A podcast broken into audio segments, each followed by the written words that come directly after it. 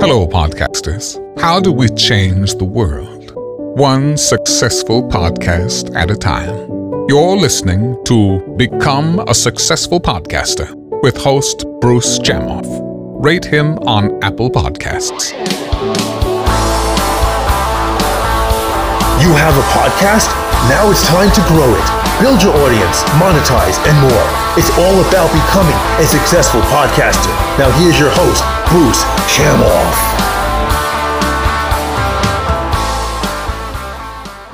Welcome to Become a Successful Podcaster with Bruce Chamoff, where we help your podcast become successful.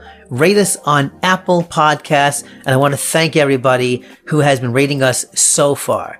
My special guest is my friend, Rob Intelisano. I've known him for th- four years going, right? About four, Rob? And I'll this is- so, at least four.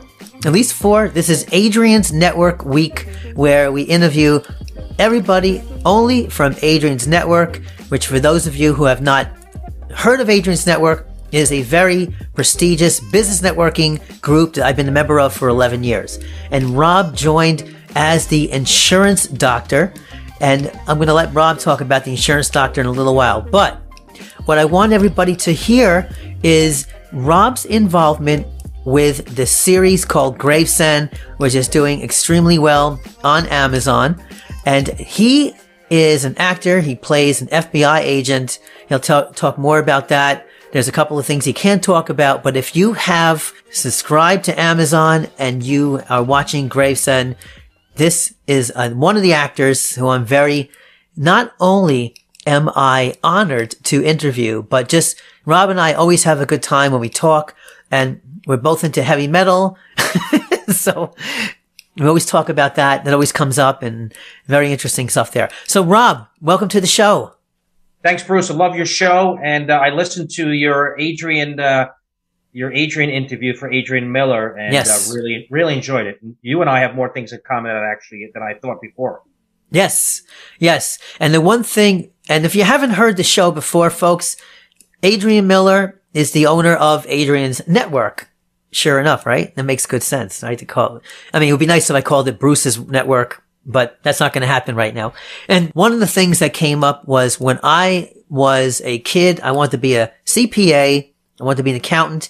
I took it in college, didn't work out. I became a marketing major. And Rob told me after listening to that episode that he took the same exact path.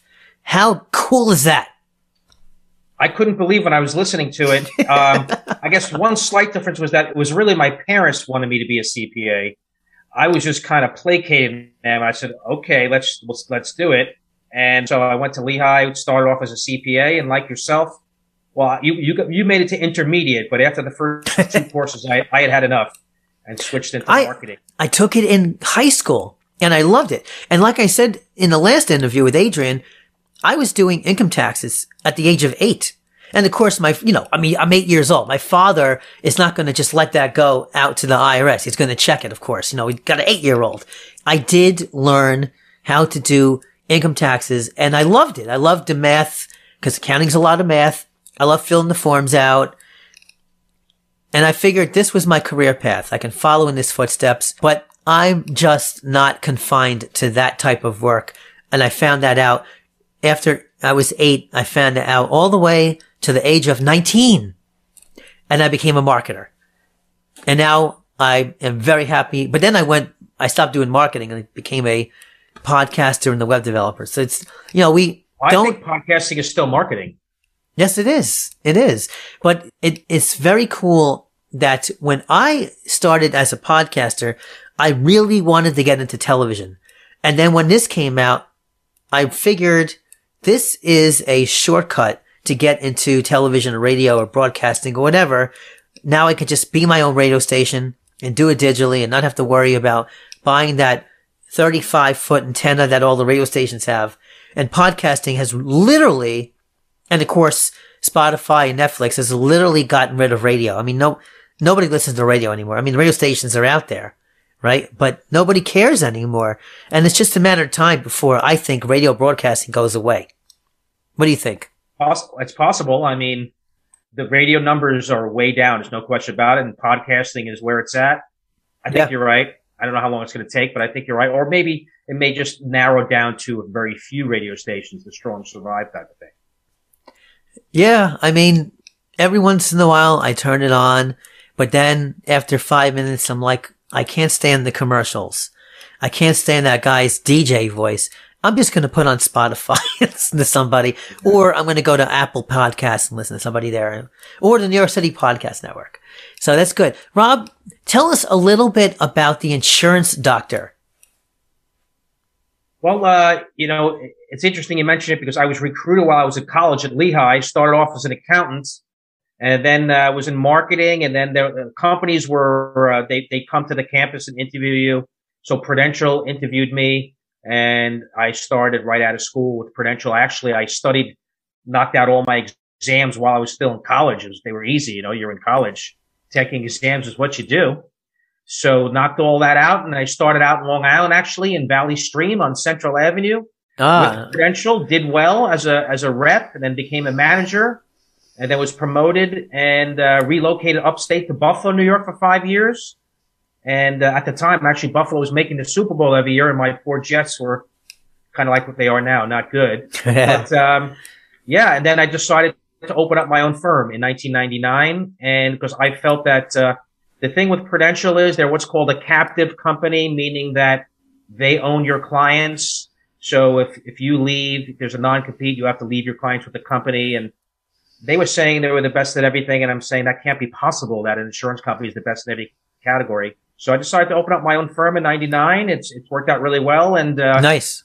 It's like a hybrid of old school and new school because I'll still use a pad to gather some information. And one of my clients is like, oh, it's like, uh, cause I use, I'll use a pad on a clipboard. And one of my clients was like, oh, you're just like a doctor with a clipboard and taking down the information. You know, ah. You should call yourself the insurance doctor. And I said, that's not a bad idea after laughing. That's how it happened. And you had the white coat? Uh, we could do it out the white coat, but I like the black Gravesend series uh, shirt. Yes, which like. We're going to talk about the Gravesend series very soon. But behind you, and Rob is on the green screen, but he's doing a great job of hiding it. All his, your, your hair's nice and green a little bit there, but but he's got a really nice suit. That's also his business card. I see right there. He was the best of uh, voted the best of Long Island in two thousand. Oh, twenty twenty-one this year. Four years in a row, best in Queens. Nice, nice. I Thank made you. Best of Long Island one year, and that was two thousand eleven. Wow, that was ten years ago. Yeah, these lists are getting bigger. I, I was told that Queens, they had over one hundred fifty thousand votes. I guess because people, they hear of it, they didn't know about it before, and then they realize, hey, here's this opportunity to get out there. I did it once for, I won once for the best in technology company when I was building websites, and then I just stopped doing it then. And but yeah, but you look really good in that suit. Thank nice, you. Nice navy blue suit. He's got the red tie. He's got the red handkerchief that matches the tie, of course. Typical businessman man fashion. And let's real fast. One question: insurance doctor. What kind of insurance do you sell? Well, we work with individuals, and for individuals, you know, we handle their life insurance. Uh, we'll handle their, their health insurance, long-term care, and disability. And then one of our, our strategic partners does the auto and the home. And, and for businesses, we do group benefits. So for a business, we can handle your group health insurance and set up other type of benefit programs, estate planning, things like that. That's cool. I will tell you that in, I have to, I have to say, I'm dating myself here, but I have to say, think it was nineteen ninety, I don't know, two, I did apply or interview for a job in Prudential in Roseland, New Jersey. I didn't get it. I had no experience. That was one of the home offices in Roseland. They had a big home office there. Yes, exactly. And that's where I went. And it's really funny because when I was a senior in college, I had a part-time job at Toys R Us, which is no longer around, but one of the managers that came in failed as a manager. Didn't like retail. Soon after that, I actually went for a job as a retail manager. I figured that was a nice transaction, uh, transition from marketing. And I didn't get the job. It just didn't work out. But the guy who was a manager, I think his name was Stu, he quit retail management and he actually got the job at Prudential in Roseland, New Jersey. And he said, you know, Bruce, you and I just didn't make it as retail managers. Maybe you would be happy in Prudential. And I went and interviewed and it just didn't work out for me. So I'm glad it worked out for him. But then it's I went not, that. It's not for everyone, the insurance industry. Yeah, no, it's, it's fine. I never even got a chance. I did, I did work for an auto insurance guy in East Brunswick, New Jersey, uh, when I was in college before Prudential. And that was probably why I was going for it, because I was like, oh yeah, I work for an insurance agent. So maybe I'm very good at Prudential and I sold auto insurance and that was cool, but that's just not where my career path took me. And well, it's, inter- it's, it's interesting you mentioned that, because at, in college, it's good to know what you don't want to be also, I feel like. And so, yes. Like, you know, my parents, well, at first they were like, oh, we want you to be an accountant. And I, after this, after that second course in college, I, I had had enough and I, I had to tell them, you know, and then I went to marketing and then Prudential basically recruited me. Um, But wow. uh, before I decided to go with Pru, my, my father was like, well, maybe you may want to be a stockbroker or an investment banker. So I spent a week on the New York Stock Exchange. Oh, wow. Uh, as a high, as a college senior, and which was pretty cool, you know, and I just felt like I'm more of a people person. I don't want to be sitting in front, sitting at a desk all day, like, you know, looking at numbers all day. And I feel like I want to get out there and meet people and, you know, utilize, uh, you know, personality. What'd you do in the stock exchange? Oh, I sat with a broker for a, for a week. I went in every day and watched her. She oh. was a really high, really high producer, uh, Morgan Stanley, and, uh, just watched and, you know, kind of, they call it shadowing. Yes. So I, I shadowed her and I'm like, I told my father, I definitely don't want to do this. He goes, okay. It's just, we don't, we need to know what you don't want to do. I said, yes, I do not want to do this. Oh, wow. So, yeah. Cause insurance, uh, usually insurance is a fallback. Not too many people start off with insurance. They, it's usually they do something else first. Yeah, that's that's kind of what I saw. I mean, I did it in college, but insurance background, you have a finance background. And now, because we have a podcast audience here, we're going to talk about your involvement with Gravesend, your acting, Rob Intelisano, the actor. Uh, it's before, more fun to talk about this. It's more fun. Yeah, that's, that's why. But you're very... You're very good at what you do in insurance, and I wanted you to get that out. Hey, any podcaster out there needs insurance, call Rob Intelisano. I'm just going to blurt out your phone number. It's nine one seven, three five nine, three nine eight five. And let's get into Gravesend. Now, let me talk basically about the fact that because we have a podcast audience, podcaster audience, some people really want to take their show into streaming media. Become a successful podcaster. We'll be right back after these messages.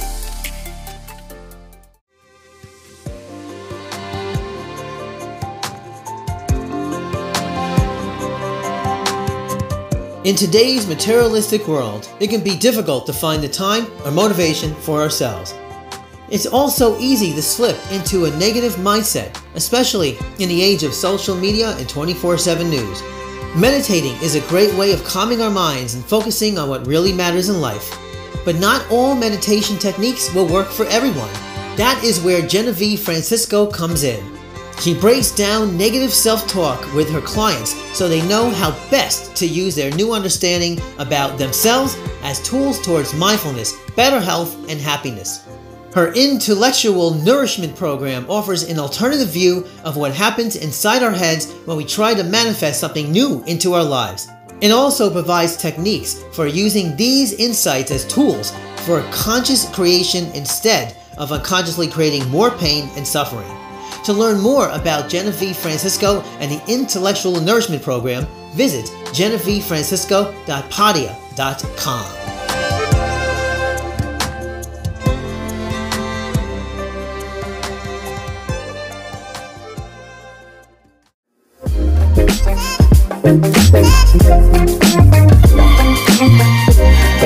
Netflix is actually having podcasts, so it'd be cool if a podcaster can get their show onto Netflix. But what I want to know is, you're on Amazon, so how did the whole concept for, or the storyline for Gravesend come into existence, and how did they get pitched to Amazon and so forth. And I also do want to mention that Rob's sister is Stacey Reese, and she has a production company as well. So take it away, Rob. Let's talk about it. Yeah, I mean, uh, you know, for me, I much more enjoy talking about, uh, you know, acting and uh, Gravesend. And so uh, Gravesend is, it's directed and written by William DeMeo. William DeMeo, um, if you're, you know, if you follow some of the mob movies, uh, he was in uh, Sopranos. He was in the Gotti movie. He played Sammy the Bull, the rat, Sammy the Bull Gravano in Gotti, along with the, with John, and John, with the John Travolta uh, version of the Gotti movie. And, um, so, and he, he always wanted to do, uh, something, uh, you know, basically, uh, crime oriented in Brooklyn. And he grew up in Gravesend, Brooklyn. It was originally called a different name, but then they realized that somebody else had that name of the series. So they decided, well, let's just call it Gravesend then, with, you know, named after Gravesend, Brooklyn, which is where he grew up. And kind of interesting that they did some of the filming actually at his house, that where he grew up. He was walking his dogs in between the set. It was pretty, pretty cool. Is he the director, the writer, the executive producer? I mean, I feel like he does it all. Well, yeah, he's, he's the executive producer. He's the star of the movie. There is another uh, executive producer, uh, David Schuster, also, who's the, who's my contact and how I originally got involved. Oh, wow. Okay. And, and uh, yeah, so, I mean, it, there's, there are multiple producers, but basically, William, I mean, you know, I've been on the set several days. Uh, one of my business partners and a good friend of mine actually is in it as well. So uh he had to shoot a second scene last week. I picked him up from the airport up in Buffalo. That's how I originally wound up upstate in Buffalo. You know, so I was on the set, and it was really interesting watching them transform the set, you know, and how they how they operate. I'd never been on the set before like that. So okay. uh, really interesting stuff. So you got to see it from the inside. Yeah, I've been on the set three different days they, and, and three scenes. My scene, I play an F B I special agent. I get to uh, arrest former middleweight champion of the world, Vito Antifermo, who uh from Italy, who was a hero of mine, came here and, as a teenager knowing no English, and uh, wound up as the champion of the world, beat Mar marvelous Marvin Hagler. Yeah, that's... and, yeah, and that and for me, it was, it was phenomenal because we're shooting a scene and I'm arresting him. And it was shot in Brooklyn. Um, and it, you know, at, it was, they rented someone's actual house, and they had like a, like one of those down driveways, and there's a big balcony. And so the wife is leaning over the balcony. He did something very bad. I can't give away trade secrets, but he did something very bad.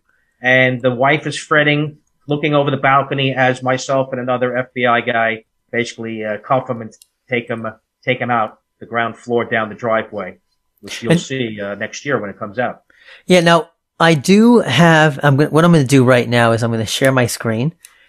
For the people that are listening on the audio, you can just go to amazon dot com and look up Gravesend, and you'll see it. So Rob, uh, you can see yeah, my Gravesend screen, right? Is, uh, Amazon Prime. It came out in twenty twenty, season one, four episodes, and uh, follows Benny Zerletta, you know, as a kid. And it was kind of cool, Bruce. Oh wow! Um, okay, I, I was on I was on the set, and they sh they showed a scene of young Benny. So it was the sixties, the nineteen sixties. So they had all the cars from the nineteen sixties. It oh was, wow! It was, they're playing stickball, and uh, these kids got into a fight playing stickball, and they shot that scene, which took a long time.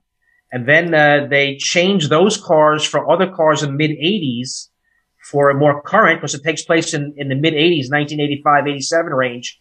And then they brought the you know, the, the muscle cars and some really cool cars from the, the mid eighties onto the set. That's, that's good. I'm, I'm going to subscribe to it on Amazon so I can actually watch and say, hey, there's my friend. Yeah. Amazon Prime. Yeah. Hey, not to sound like a devil's advocate, but I don't see your name here. Well, that's season one. I'm not oh, season, season one. one. Oh, season. I'm sorry. Oh, so, yeah. You don't have to be the devil's advocate. uh, if, you want to, if you want to look, though, which is pretty interesting, there's some interesting characters in season one, including a former boxer who's from Gravesend, Paulie Malignaggi, is the first one that gets whacked. I could talk about season one because it's already out. Yes, absolutely. Go ahead. Because so season one, you know, it, it, I believe it was up to number five of most uh, watched on Amazon Prime in twenty twenty, and it's I'm, I'm excited. I, I I didn't have anything to do do with that one. Um, but, you know, season two, I'm, I'm very involved in. And William DeMeo has brought in some real, uh, some ringers or some heavy hitters. Armand Assante, Fran Drescher, William Forsythe, Sophia Milos. Uh, let me think who else. Well, one or two other ones. Fran Drescher is the, is the uh, nanny, right? She's from the Natty originally, yes. Yes, okay. And oh, Andrew Dice Clay is also in it in season two. So I'm really looking forward to season two. Okay, it's gonna cool. Be, it's going to be uh, probably eight episodes instead of four, and there's a lot of content, and uh, I'm excited. I'll watch a couple of episodes, you know, definitely season two, because I want to see your acting ability. I just to let everybody know, I know Rob from business networking events. I've never seen him in the T V series. So this is going to be interesting seeing you in a different light, Rob. Yeah, it's fun. You know, you learn a lot when you're on the set. Now, we're talking to podcasters, uh, obviously, and I want to know, how can podcasters take their shows to this level? What suggestions do you have? Well, I mean, that, that's a good question, you know, and as far as, I mean, podcasting, I don't have to tell you, it's really hot. And, you know, what you're doing is great. I really like your anchor dot f m uh, that you had mentioned on your, your Adrian uh, interview. Um, Thank you. you. Know, and I'll just, you know, since we're talking about organized crime dramas, I'll just give an example of, pod, you know, the power of podcasting. So The Sopranos is making a comeback. You know, Sopranos came out, six seasons. I loved it.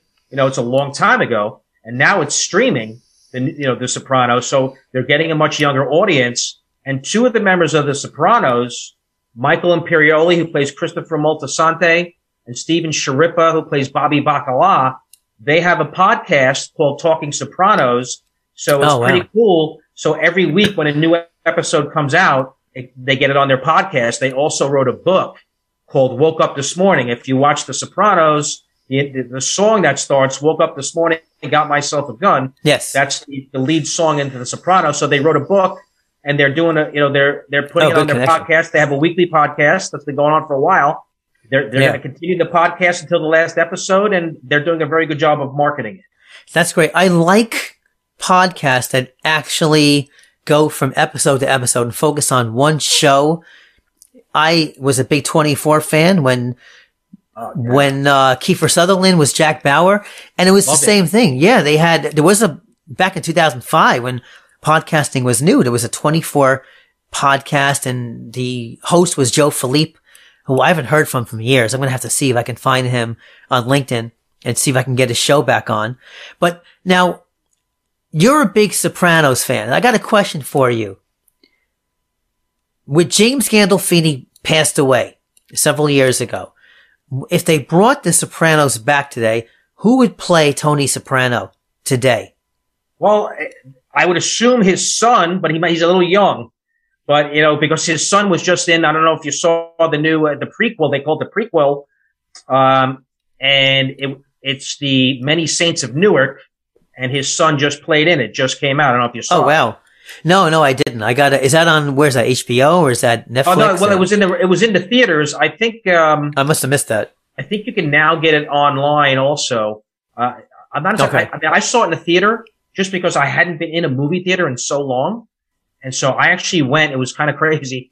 Uh, I went here in Forest Hills, and I saw the first show was a twelve o'clock matinee. I went by myself, and I, and I watched it while I was kind of half working, I have to admit, but it was pretty cool sitting in a recliner watching it. Yeah. Um, and it was a prequel. So it goes back into the history of Tony as a kid, and it's played by his son. That's interesting. I was a Sopranos fan, and I thought the whole cast was good. I mean, I, I thought, and you know, and honestly, James Gandolfini, before The Sopranos, he had, I mean, he was in a lot of movies, but nobody really, he wasn't that big. And he needed The Sopranos to make him big. But sometimes I wonder, because these shows make a comeback. They do remakes, they get new casts, they get younger cast members. And I can imagine who could play, it's going to laugh. But I got an interesting question for you. I think William DeMeo could play him. William DeMeo could play him because he's doing a great job at Gravesend, right? Could you see a comical version of it? Can you see Andrew Dice Clay playing Tony Soprano? Well, I mean, Andrew Dice Clay is going to be playing a boss. I can't tell you anything more about, but he's going to, okay. I mean, he, he, it, you will see him play that in season two. Uh, not okay. Tony Soprano, but you know, he is playing a, a role of, he's in a managerial role. Let's put it that way. I can see that happening. I mean, he's very good. I'm the boss. Sworn to secrecy about certain secrets, so I don't want to get whacked before the show starts. No, no, I, I don't expect you to, but that's very cool. Now, with, I should have you on these podcasts more often because you and I have a good flow going, but I know that. So let me ask you now, now you're in season two. Yeah. It's coming out next year. Is there, is there a future for Rob Intelisano as an actor in other movies and T V series? I mean, I'm enjoying this much more than I thought. And I, I've been told there are several actors that uh, started, you know, later in life and are doing really well. And so I, I am open to roles. I am open. I'm really loving it. That's great. That's great. Now, obviously, you know, you, someone could do a Gravesend podcast. That'd be great. You know, and I think that you are obviously a very versatile person because you have the accounting background, even though you didn't continue like me. I didn't continue either. And you got the marketing background, insurance, the finance, and now you got the acting background. So your passion says it all. I don't well, have it's to. Funny. It's funny you say that. I mean, you know, your father trained you to be an accountant. My father trained my math skills. A lot of it came from baseball. My father uh, taught me how to score the games. It was testing me on oh, Ricky wow. Henderson. I had to recite Ricky Henderson's batting average at breakfast.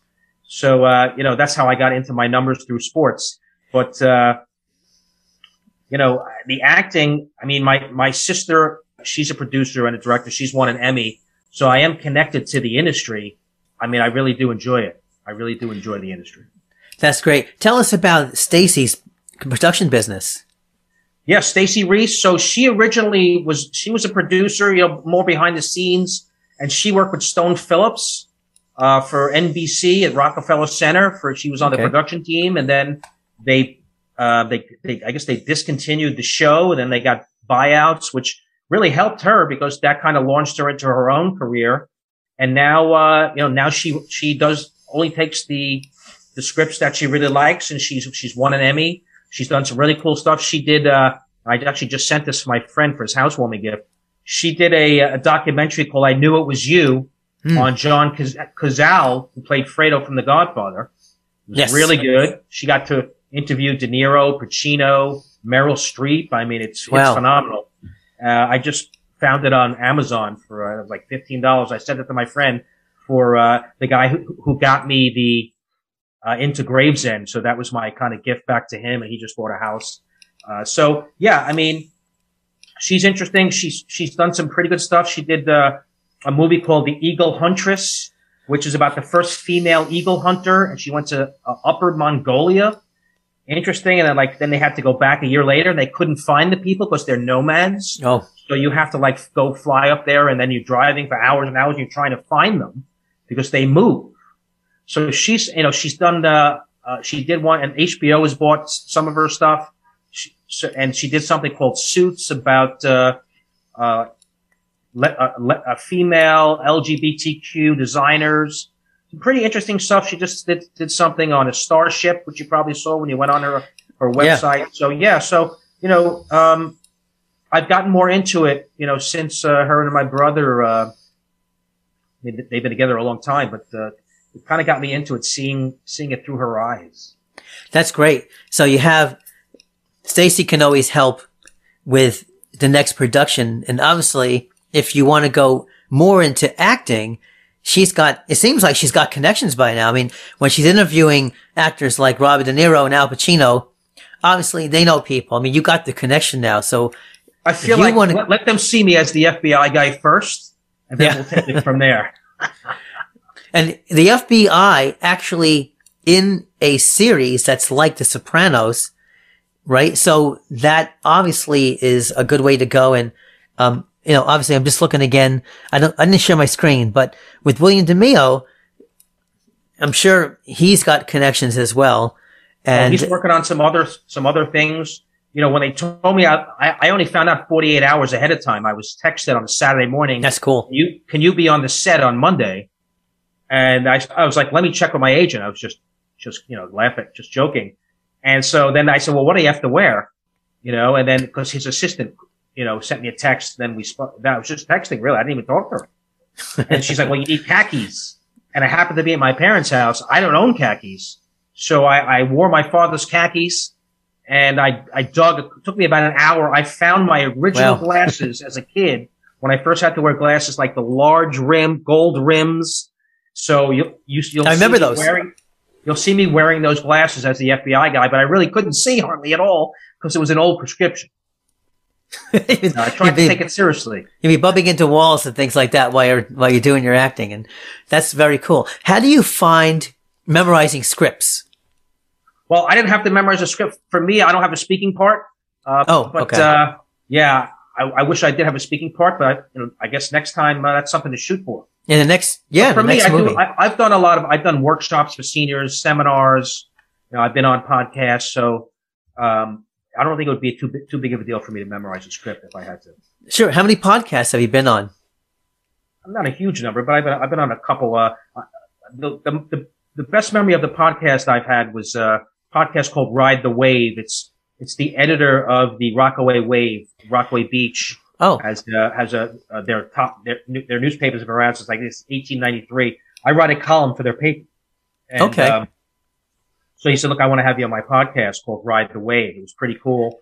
And That's cool. he also he yeah, and he also just came out with a book called Gotham Baseball about uh, you know, different baseball players on in New York and rating the players and stuff like that. So it was interesting going on a podcast because. Uh, You know, he's uh, very good at what he does on the journalism side, but then he's also a sports guy, so I, I like that. Oh, so that's the baseball players in New York, and you know, what are you? Are you a Met or a Yankee fan? I'm a Yankee fan, but I don't dislike the Mets. I was at okay. the Subway Series game, the nine eleven game, which was really touching at, at Citi Field. Yeah, yeah. and uh, so I'm a, I'm a baseball fan in general. Okay, talking about accounting and C P A, my father, my father passed away, but. When I was a kid, yeah, no, I mean, he passed away a long time ago, so it was two thousand five. But what happened when I was a kid was he ended up doing the taxes for Willie Randolph's father. And some people listening would say, Willie Randolph's father? But because it was his father, we had connection. First of all, my father was a Brooklyn Dodger fan growing up. And when they moved to Los Angeles, see, when a lot of people have their baseball teams move to another city, or even football teams, because the football teams move around like, the football teams move around like crazy, worse than baseball teams. When most baseball f- fans, they're not a really, a real big fan of the team. They're a fan of the, of the city that the team is located in, right? So in my father's case, if the Brooklyn Dodgers, when he moved to Los Angeles, you would expect him to move over to the Mets or the Yankees or the New York Giants at that time. But no, he actually stayed a Dodger fan when he L A went to Dodgers. Los Angeles. Yes. And so he stayed a Dodgers fan, which obviously you are, it, you're not married to your city. You're married to the team when you're a baseball fan. But in nineteen, I think it was, and it's so long ago, I think it was nineteen seventy-seven. When the Dodgers and the Yankees were in the World Series. His client was Willie Randolph's father. Willie Randolph was second baseman for the Yankees at the time. And we Great got player. those. Yeah. We, we what? Great player. Great player. Maybe not so much as a manager for the Mets, but definitely a good player. I was sitting with Lou Pinella's wife at the time. Um, Reggie Jackson, I think, he just came over from the Oakland A's. I think his wife was there. And we were all right there by the, by the Yankee relatives and friends. It was pretty cool. I was, what was I? I was nine years old, so it was very cool for me. And dating myself now, again. But then, who was it? Yeah, I met Willie Randolph's brother at the time. So it was really cool. And then we all just... We, we met the Yankee, not the players. I didn't meet any of the players. I did meet their family. So that was a cool thing also. Other than that, you know, it was, it was a lot of fun. But Rob, listen, I want to thank you for coming on the show. Now, you said something before. You said, we should, we should also know when we're growing up what we don't want to be. So that's the one thing we don't ask children, do we? We never ask them what they don't want to be when they grow up. That's an interesting take. When you were a kid, and I always say eleven years old, What did you want to be when you grow up? Oh, my parents laugh about this. Because it started off, I've said things like, uh, I, I always used to think that street sweeper mm-hmm. uh, truck was cool, the thing with the brushes on the bottom. Oh, yeah, yeah. You know, the round drive it around and, you, you, you know, you. So, I mean, at one point I wanted to be a street sweeper. I wanted to be a fireman, but I, I did always want to be an athlete. Um, okay. Yeah, I mean, for me, I wanted to be a pro basketball player, but I mean, I'm, I'm vertically challenged. You know, I could shoot, but uh, certainly did not have the the skill set for that. You know, so okay. I would do like I would do the fantasy sports and stuff like that. So uh, I would say I, I always wanted to be an athlete, but I never really wanted to get into show business. But these days, I have the bug, the acting bug. So I would actually, it would be really uh, interesting to get another part and do some acting. That's great.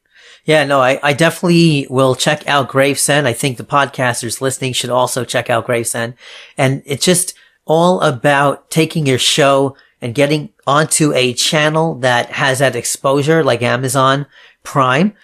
And obviously Netflix is starting to have podcasting as well. So that's cool. So Rob, thank you very much for coming on the show. It's always a pleasure, pleasure talking Bruce. to you. And My we, pleasure, and uh, I wish the best for all your podcasters. I mean, yes. you know, it's all about promoting your brand and branding. It's always about branding. And I think podcasting is the way to go. Yes. And I hope everybody hears that and takes that seriously, because I agree one hundred ten percent. Well, thank you very much, Rob.